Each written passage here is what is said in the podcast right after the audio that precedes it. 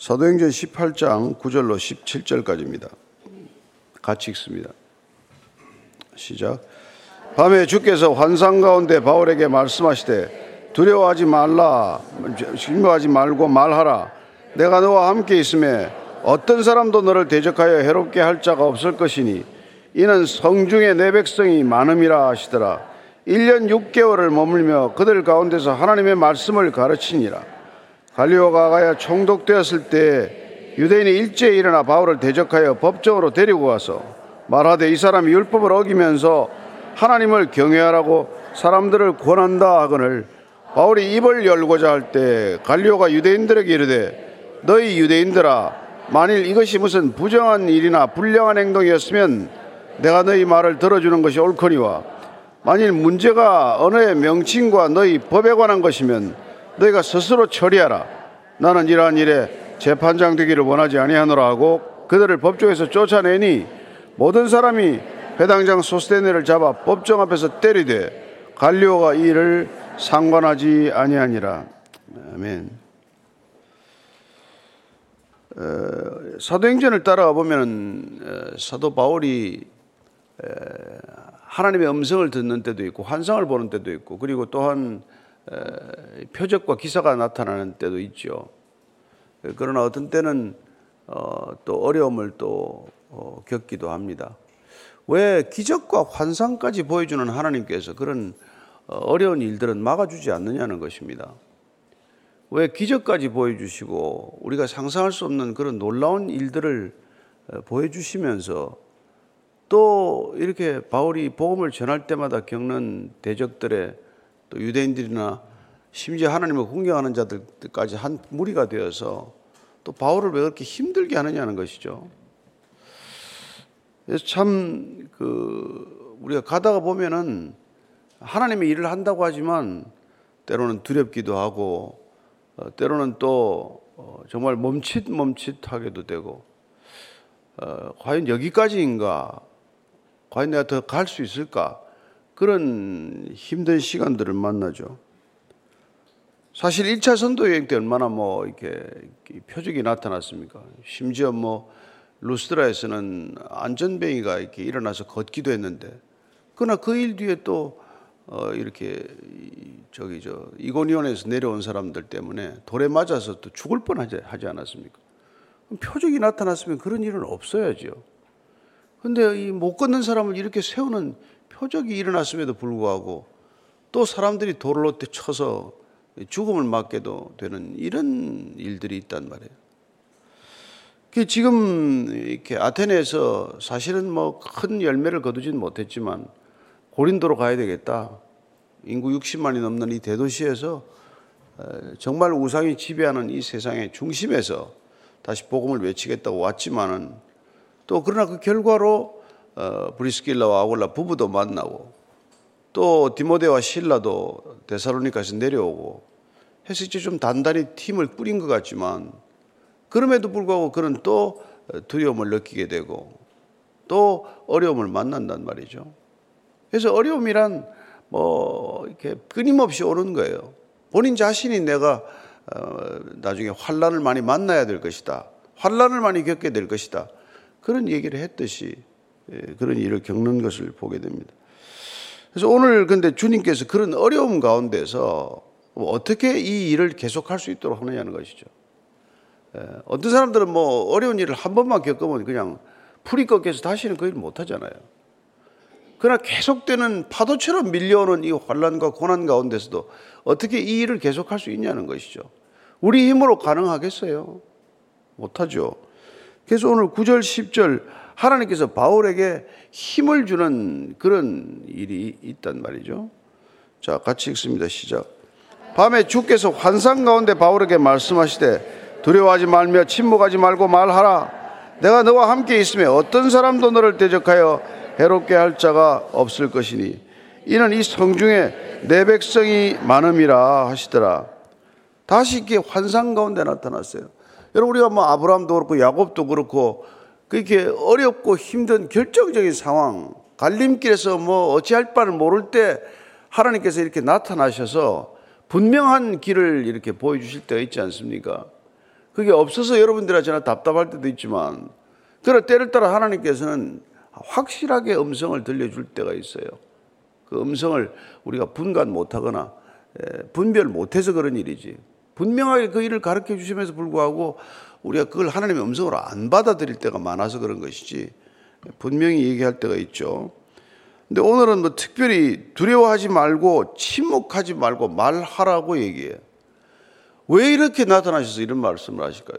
고린도에서 적지 않은 열매가 있음에도 불구하고 바울 가운데 여전히 있는 두려움이 있다는 것을 말씀하는 것이죠. 근데 두려워하지 않는데 와서 두려워하지 말라. 그렇게 얘기하지 리가 없잖아요. 그러니까 바울 가운데는 여전히 이런 일을 하나님의 일을 하면서도 하나님을 믿지만 하나님을 전폭적으로 신뢰하지만 그럼에도 불구하고 우리가 두려움을 겪을 수 있다는 것이죠. 그래서 하나님이 두려워 말라. 그리고 침묵하지 말라. 계속해서 말하라는 거예요. 계속해서 복음을 전하라고 말합니다. 그리고는 그 명령에 이어서 하나님이 어떻게 보증하시는 것이죠. 10절에 보니까 내가 너와 함께 있다. 너와 함께 있다. 여러분 사실 우리가 하나님과 함께 있다는 것보다도 더큰 어, 위로가 없어요. 사람이 무슨 저런 이런저런 위로를 한다고 한들 그게 얼마나 큰 위로가 되겠습니까? 하나님이 내가 너와 함께 한다. 이 약속보다도 큰 위로는 없다는 것입니다. 이 더 큰 확신은 없다는 거예요. 이게 우리 믿음 안에서 자리 잡, 믿음으로 자리 잡으면 여러분 그러면 우리가 불구덩이에도 가고 뭐 물구덩이에도 빠지고 빠지는 것이죠. 뭐. 함께 하신다는데 사실 뭐 성경 전체에 있는 약속 중에 가장 위대한 약속, 가장 분명한 약속, 그건 하나님이 내가 너와 함께 하겠다는 약속이에요. 그보다 더 큰 약속은 없습니다. 더 큰, 더 분명한, 더 중요한 약속은 없다는 것이죠. 그래서 우리가 주기도 뭐니 뭐로 시작을 해요? 하나님 아버지로 시작합니다. 하늘에 계신 우리 아버지. 여러분, 아버지보다 분명한 도움이 어디 있습니까? 뭐 이 인간이 하도 못돼서 뭐 못된 아버지, 기억도 하고 싶은 아버지, 쉽지 않은 아버지가 있고 학대하는 아버지가 있고 이래서 문제가 돼서 아버지 이름도 부르기 싫어하는 사람이 있지만 그러나 제대로 된 아버지라면 아버지보다도 더 분명한 도움이 어디 있습니까? 그래서 예수님께서 기도를 가르칠 때 예?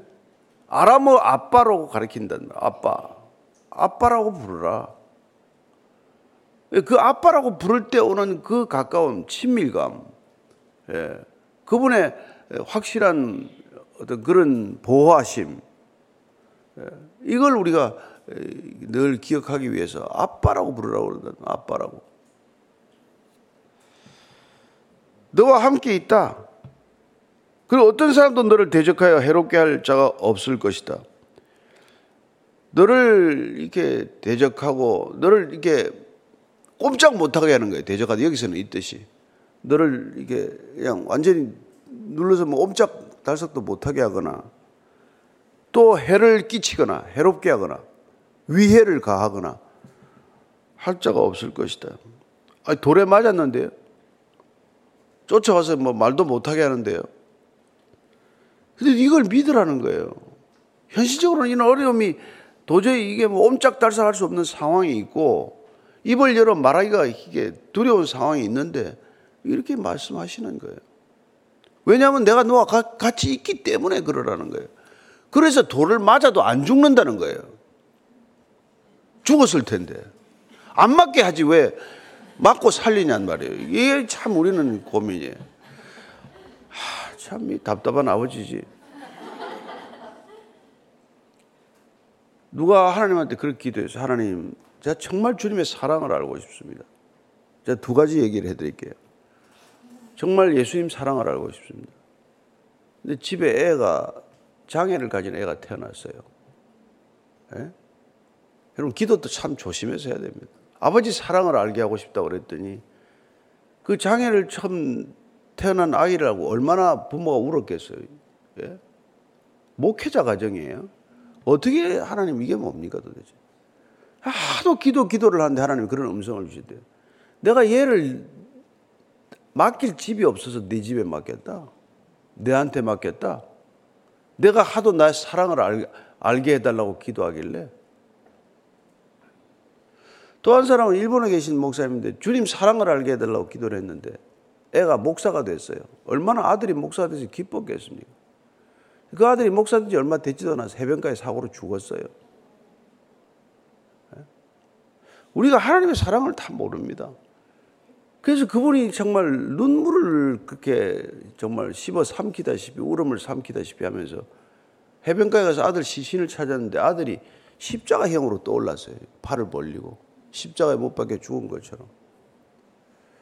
그래서 그분이 가슴을 쳤어요. 아버지 아버지 아들을 십자가에 내어준 그 마음을 제가 이제야 천분의 일, 만분의 일이라도 알겠다고. 아들을 잃은 아버지의 마음, 그게 하나님의 사랑이라는 거예요. 우리가 뭐 이게 가볍게 얘기하지만 힘을 달라고 용기를 달라고 했더니 두려워서 어쩔 수 없는 상황을 만나게 하는 거예요. 그래야 용기를 경험하죠. 예? 힘을 달라 그러니까 힘이 없으면 못 견딜 수밖에 없는 상황을 준단 말이에요. 여러분, 그게 그게 맞는 답 아닙니까? 그래서 응답하지 않는 법이 없어요.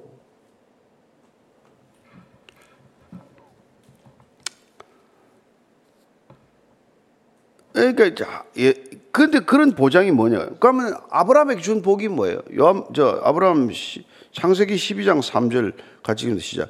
너를 축복하는 자에게 내가 복을 내리고 너를 저주하는 자에게 내가 저주하니 땅의 모든 족속이 너로 말미암아 복을 얻을 것이라.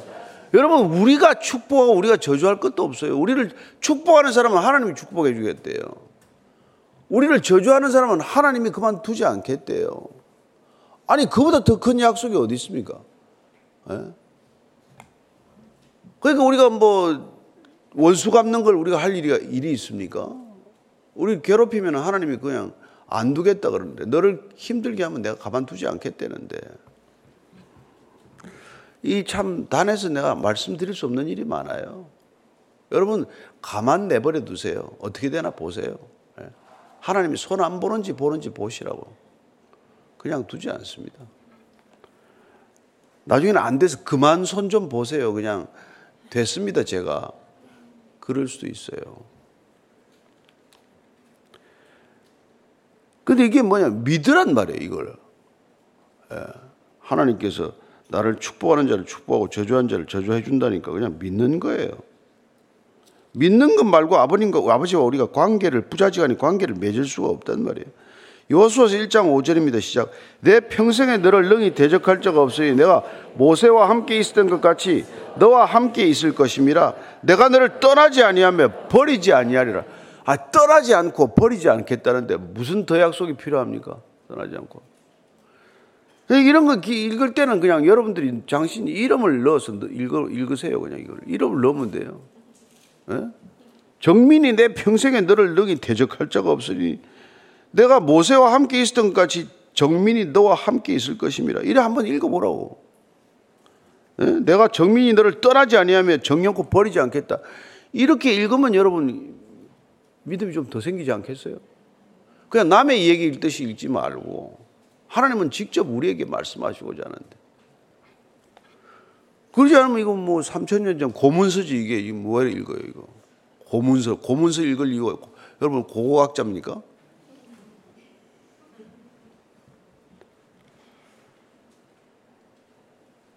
그래서 이제 이게 있기 때문에 고린도에서 1년 6개월을 버틴 거예요. 그게 뒤에 지금 이 말 한물 1년 6개월을 버틸 힘을 주신 게 이 환상이란 말이에요. 이것 때문에 1년 2년을 간다고요. 여러분들이. 그래서 하나님의 음성을 자주 들려주지 않습니다. 아브라함도 세 번이고 뭐 많이 나타나잖아요. 예수님도 직접 예? 하늘 음성을 듣는 게 성경에 세 번 나와요. 세례 받을 때 뭐 뭐 저기 저뭐 모세하고 엘리하고 나타난 변화산에서 뭐 이럴 때 듣는단 말이에요. 1년 6개월 늘 하나님과 함께 하죠. 그분을 느끼고 그분의 임재 가운데 있지만 결정적인 말씀을 주실 때는 결정적인 고난이 온다는 걸 기억하셔야 합니다. 버티, 버틸 힘을 주시기 위해서 하나님 주신단 말이에요. 그래서 11절입니다. 시작. 1년 6개월을 머물며 그들 가운데서 하나님의 말씀을 가르치니라. 이 시기는 대충 예측이 가능한 1년 6개월이에요. 왜냐하면은 그 브리스길라와 아굴라 부부를 만났단 말이에요. 그게 왜 만나게 됐습니까? 로마에서 쫓겨나서 고린도로 왔기 때문이죠. 그 로마에서 쫓겨나던 해가 AD 49년이에요. 글라디오 칙령에 의해서 쫓겨난 거란 말이에요. 그 다음에 여기 보니까 갈리오 총독이 부임했어요. 갈리오 총독은 AD 51년에서 53년까지 여기 부임했던 사람이에요. 그러니까 1년 6개월을 언제 하겠어요? 브리스킬라와 아굴라 부부를 만나가지고 갈리오 총독 하에서 오늘 재판받을 때까지니까 예, 시기가, 시간이 나오는 거죠. 예. 어, 보통 얘가 언제쯤 했는지 시간이 나온단 말이에요. 그러니까 51년에 와가지고 52년 겨울이거나 53년 초까지 이 고린도에 있었다는 걸 알 수 있는 것이죠. 1년 6개월 있었다 그러니까. 그때 하나님의 말씀을 가르치면서 있었다는 거예요. 근데 그때가 언제고 하니까 12절 13절에 시작 갈리오가 아가야 총독되었을 때 유대인이 일제히 일어나 바울을 대적하여 법정으로 가서 말하되 이 사람이 율법을 어기면서 하나님을 경외하라고 사람들을 권한다 하거늘 갈리오가 아가의 창독으로 부임을 해왔는데 이 갈리오라는 사람이 꽤 유명한 집안이었어요. 이게 그 여러분 로마의 그 학자 중에 세네카라는 학자 있잖아요. 그 세네카의 동생이거나 형제로 나와 있으니까 뭐 형인지 동생인지 모르겠지만 뭐 동생일 수가 있겠죠. 그러니까 황실에서 굉장히 큰 신임을 받고 온 사람이에요. 왜냐하면 이게 아가의 데살로니 저기 저 여기가 큰 도시이기 때문에 고린도가 여기 총독이 이제 온 거예요. 그러니까 오자마자 이 유대인들이 머리 쓴 거예요. 총독이 왔을 때 처음 왔을 때 이 사람의 이 한번 뭐라 그래 우리 처음 부임하면 다뤄본다 그러나 가서 이 부임 초기에 이 자기들의 입지를 강화시키는 한 방안으로 소동을 일으킨 거예요. 바울을 고소하기 시작을 해가지고. 그래서 갈리오가 이게 얼떨떨해가지고 완전히 뭐 얼마지만 상황을 잘 파악 못할 때 이게 그 강한 시위를 불 일으켜가지고 바울의 입지를 약화시키겠다는 그런 분명한 의도가 있는 것이죠. 왜냐하면 회당장 그 이 게 지금 그리스도가 넘어가 버렸잖아요. 예? 자기 회당장이 넘어가 버렸단 말이에요. 그러니까 이게 지금 유대교를 믿는 사람들과 이 그리스도를 모르는 헬라인들, 하나님 믿는 사람들을 충동질해서 본인들의 입지를 지키려면은 예, 아주 소송을 해서 거들을 내놔야 이게 지금 될 거란 말이에요. 그러니까 여러분 힘 있고 돈 있는 사람들이 소송 잘하는 거예요. 힘 없고 돈 없는 사람 소송비가 어디 있어요? 재판으로 맨날 사람을 괴롭히는 거죠. 그래가지고는 바울을 이제 법적으로 끌고 간 거예요. 그래가지고 가서는 율법을 어긴다. 하나님을 경외하라고 사람들을 권한다. 율법을 어기면서 하나님을 전한다는 거예요. 근데 이 율법이라는 거 여기서는 우리가 이제 헬라어로는 이제 노모스라고 그러는데 이게 하나님의 계명에 관한 것도 그게 율법이고 로마법도 로인데 이게 또 또 노모스예요. 그러니까 이제 가서 고소를 할 때는 마치 로마법을 어긴 것처럼 세상의 법률을 어긴 것처럼 고소를 이제 만드는 거란 말이에요. 하나님의 율법을 어긴 거라고 주장을 하는 거로 부족하기 때문에 그들이 그런 식으로 끌고 간 거란 말이에요. 그러니까 뭐 이 하나님의 율법도 법이고 세상의 법률도 법이에요. 그죠? 그러니까 이게 이걸 이제 어겼다고 뒤섞어 가지고 사람들을 혼란스럽게 만들어 놓은 거예요. 그런데 이걸 갈려가 그 단숨에 알아챘어요. 그게 14절 15절이에요. 시작. 바울이 입을 열고자 할 때 갈리오가 유대인들에게 이르되 너희 유대인들아 만일 이것이 무슨 부정한 일이나 불량한 행동이었으면 내가 너희 말을 들어주는 것이 옳거니와 만일 문제가 언어와 명칭과 너희 법에 관한 것이면 너희가 스스로 처리하라. 나는 이러한 일에 재판장 되기를 원하지 아니하노라. 갈리오가 단숨에 판결을 내려버렸어요. 바울이 변명할 길도 바울 너 얘기할 것도 없다.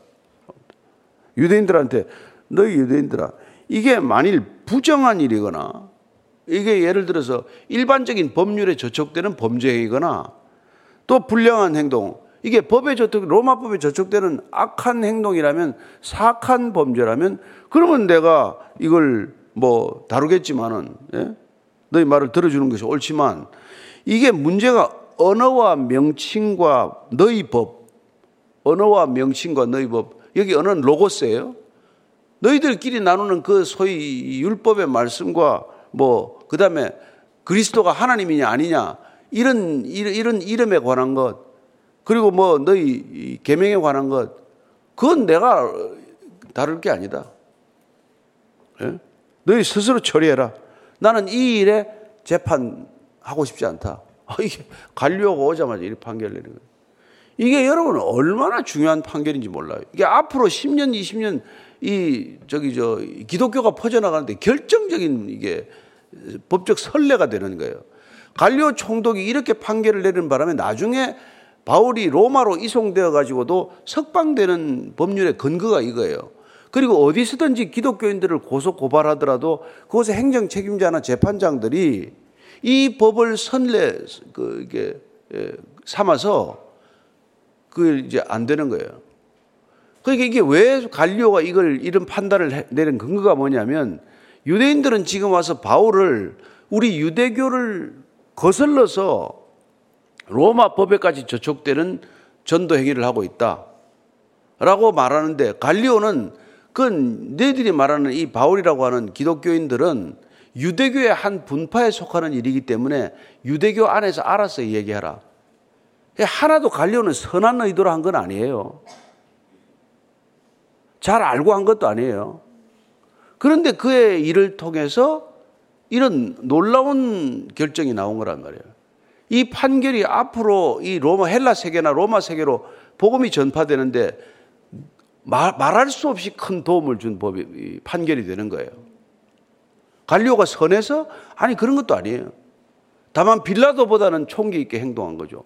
빌라도는 이 유대인들의 그 예루살렘 사람들 시민들의 예, 뭐이 소란이 두려워 가지고 그들 비위 맞추느라고 예수님을 십자가에 내줬지만 갈리오는 그러지 않았단 말이에요. 예. 그는 이 일에 난 재판장이 되어서 끼어들고 싶지 않다. 종교적인 문제는 종교인들끼리 알아서 해라. 이건 사법적 치안의 문제가 아니다. 라고 판결을 내렸는데 이것 때문에 기독교인들이라고 말하는 소위 유대인들이 이 소란스럽게 세상을 소란스럽게 하는 자라고 하는 기독교인들에 대한 고소의 근거가 종교적 내부에 관한 문제지 유대교 내부에 관한 문제로 인식이 되는 그런 중요한 판결이 된 거예요. 그래서 여러분 오늘 이 말씀을 정리하면서 이제 봅시다. 16절, 17절입니다. 시작. 그들을 법정에서 쫓아내니 모든 사람이 회당장 소스테네를 잡아 법정 앞에서 때리되 갈리오가 이를 상관하지 아니하니라. 법정에서 쫓아내 버렸더니 법정에 간 사람 대표가 누구예요? 회당장 소스테네예요. 소스테네 누굽니까? 그리스도가 기독교인이 되는 바람에 크리스천이 되는 바람에 후임으로 세웠던 소스테네가 일을 잘못 처리해서 이런 결과가 났다고 분풀이를 여기다 한 거란 말이에요. 억울한 회당장이죠. 이 억울한 회당장이 나중에 어떻게 됩니까? 고린도전서 1장 1절 한번 보십시오. 고린도 같이, 같이 시작. 하나님의 뜻을 따라 그리스도 예수의 사도로 부르심을 받은 바울과 형제 소스데네는 나중에 이 사람이 이 고린도전서를 어디 썼어요? 에베소에 가가지고 고린도 교회에 쓰면서 예? 바울과 소스데네라고 하는 편지 발신자 이름에 들어가요. 소스데네 여기서 죽도록 얻어맞고 또 그리스도이 된 거죠. 그렇게밖에 더 보겠어요. 그 우리가 알 수 없는 일들을 통해서 예, 이런 일들이 일어난단 말이에요. 우리가 어떻게 뭐 갈리오가 도와줄 거라고 상상이나 했겠습니까? 그리고 갈리오가 도와줄 의도가 있었습니까? 아니에요. 귀찮아서 빠진 거예요.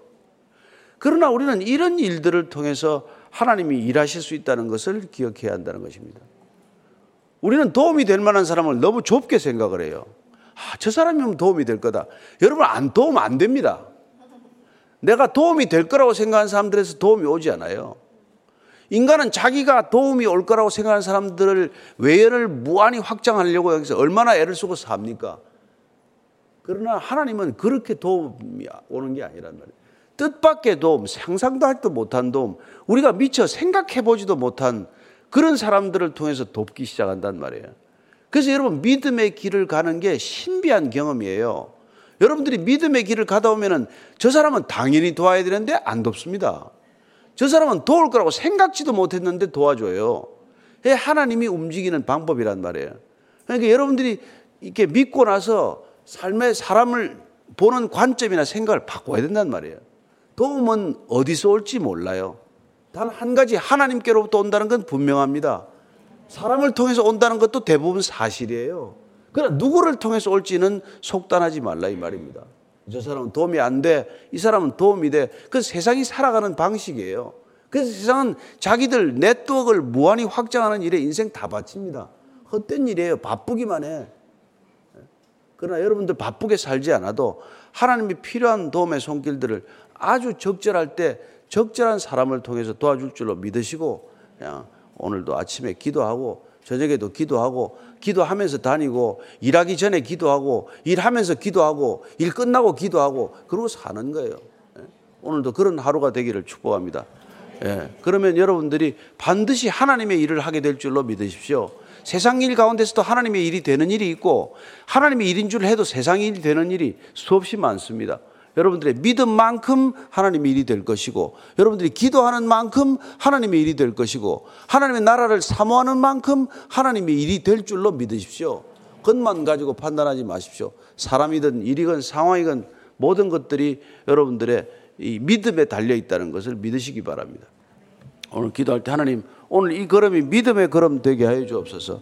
예, 저 사람은 나한테 해가 될 것 같은데도 주님께서 그 사람을 도움이 되게 할 수도 있고 나는 철석같이 도와주리라고 믿었던 사람들이 해를 끼치는 경우도 있습니다. 하나님 사람 속단하지 않게 하시고 상황을 속단하지 않게 하시고 환경을 속단하지 않게 하여 주옵소서. 하나님 오늘도 주님 말씀으로 하루를 시작합니다. 바울 선생이 정말 고린도에서 두려움의 심이 떨었다라고 고백했던 것처럼 그러나 그렇게 두려움에 떨 때 하나님께서는 두려워하지 말라 내가 너와 함께한다 너는 담대하게 내 말을 전하라. 그 말을 듣고 1년 6개월 또 버텼듯이 우리도 어디에 가든 주님이 내가 너와 함께 한다. 세상 끝날까지 내가 너와 함께 할 것이다. 그 약속 한마디면은 그곳에서 충분히 견디고 참고 끝까지 인내하며 그 모든 일을 뚫어내는 주님을 경험하고 목격하게 될 줄로 믿습니다. 하나님, 오늘도 내가 출근하는 곳, 내가 일하는 곳, 내가 만나는 사람, 주의 손과 더불어 함께 함으로써 그 모든 일들이 하나님의 일이 되게 하시고 내가 만나는 모든 사건들이 하나님을 경험하는 사건들 되게 하여 주시옵소서.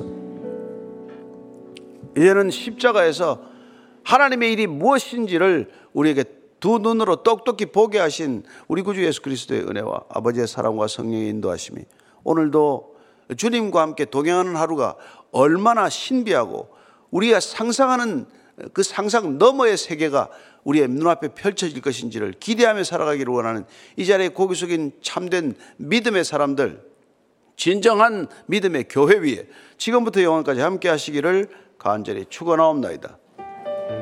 아멘.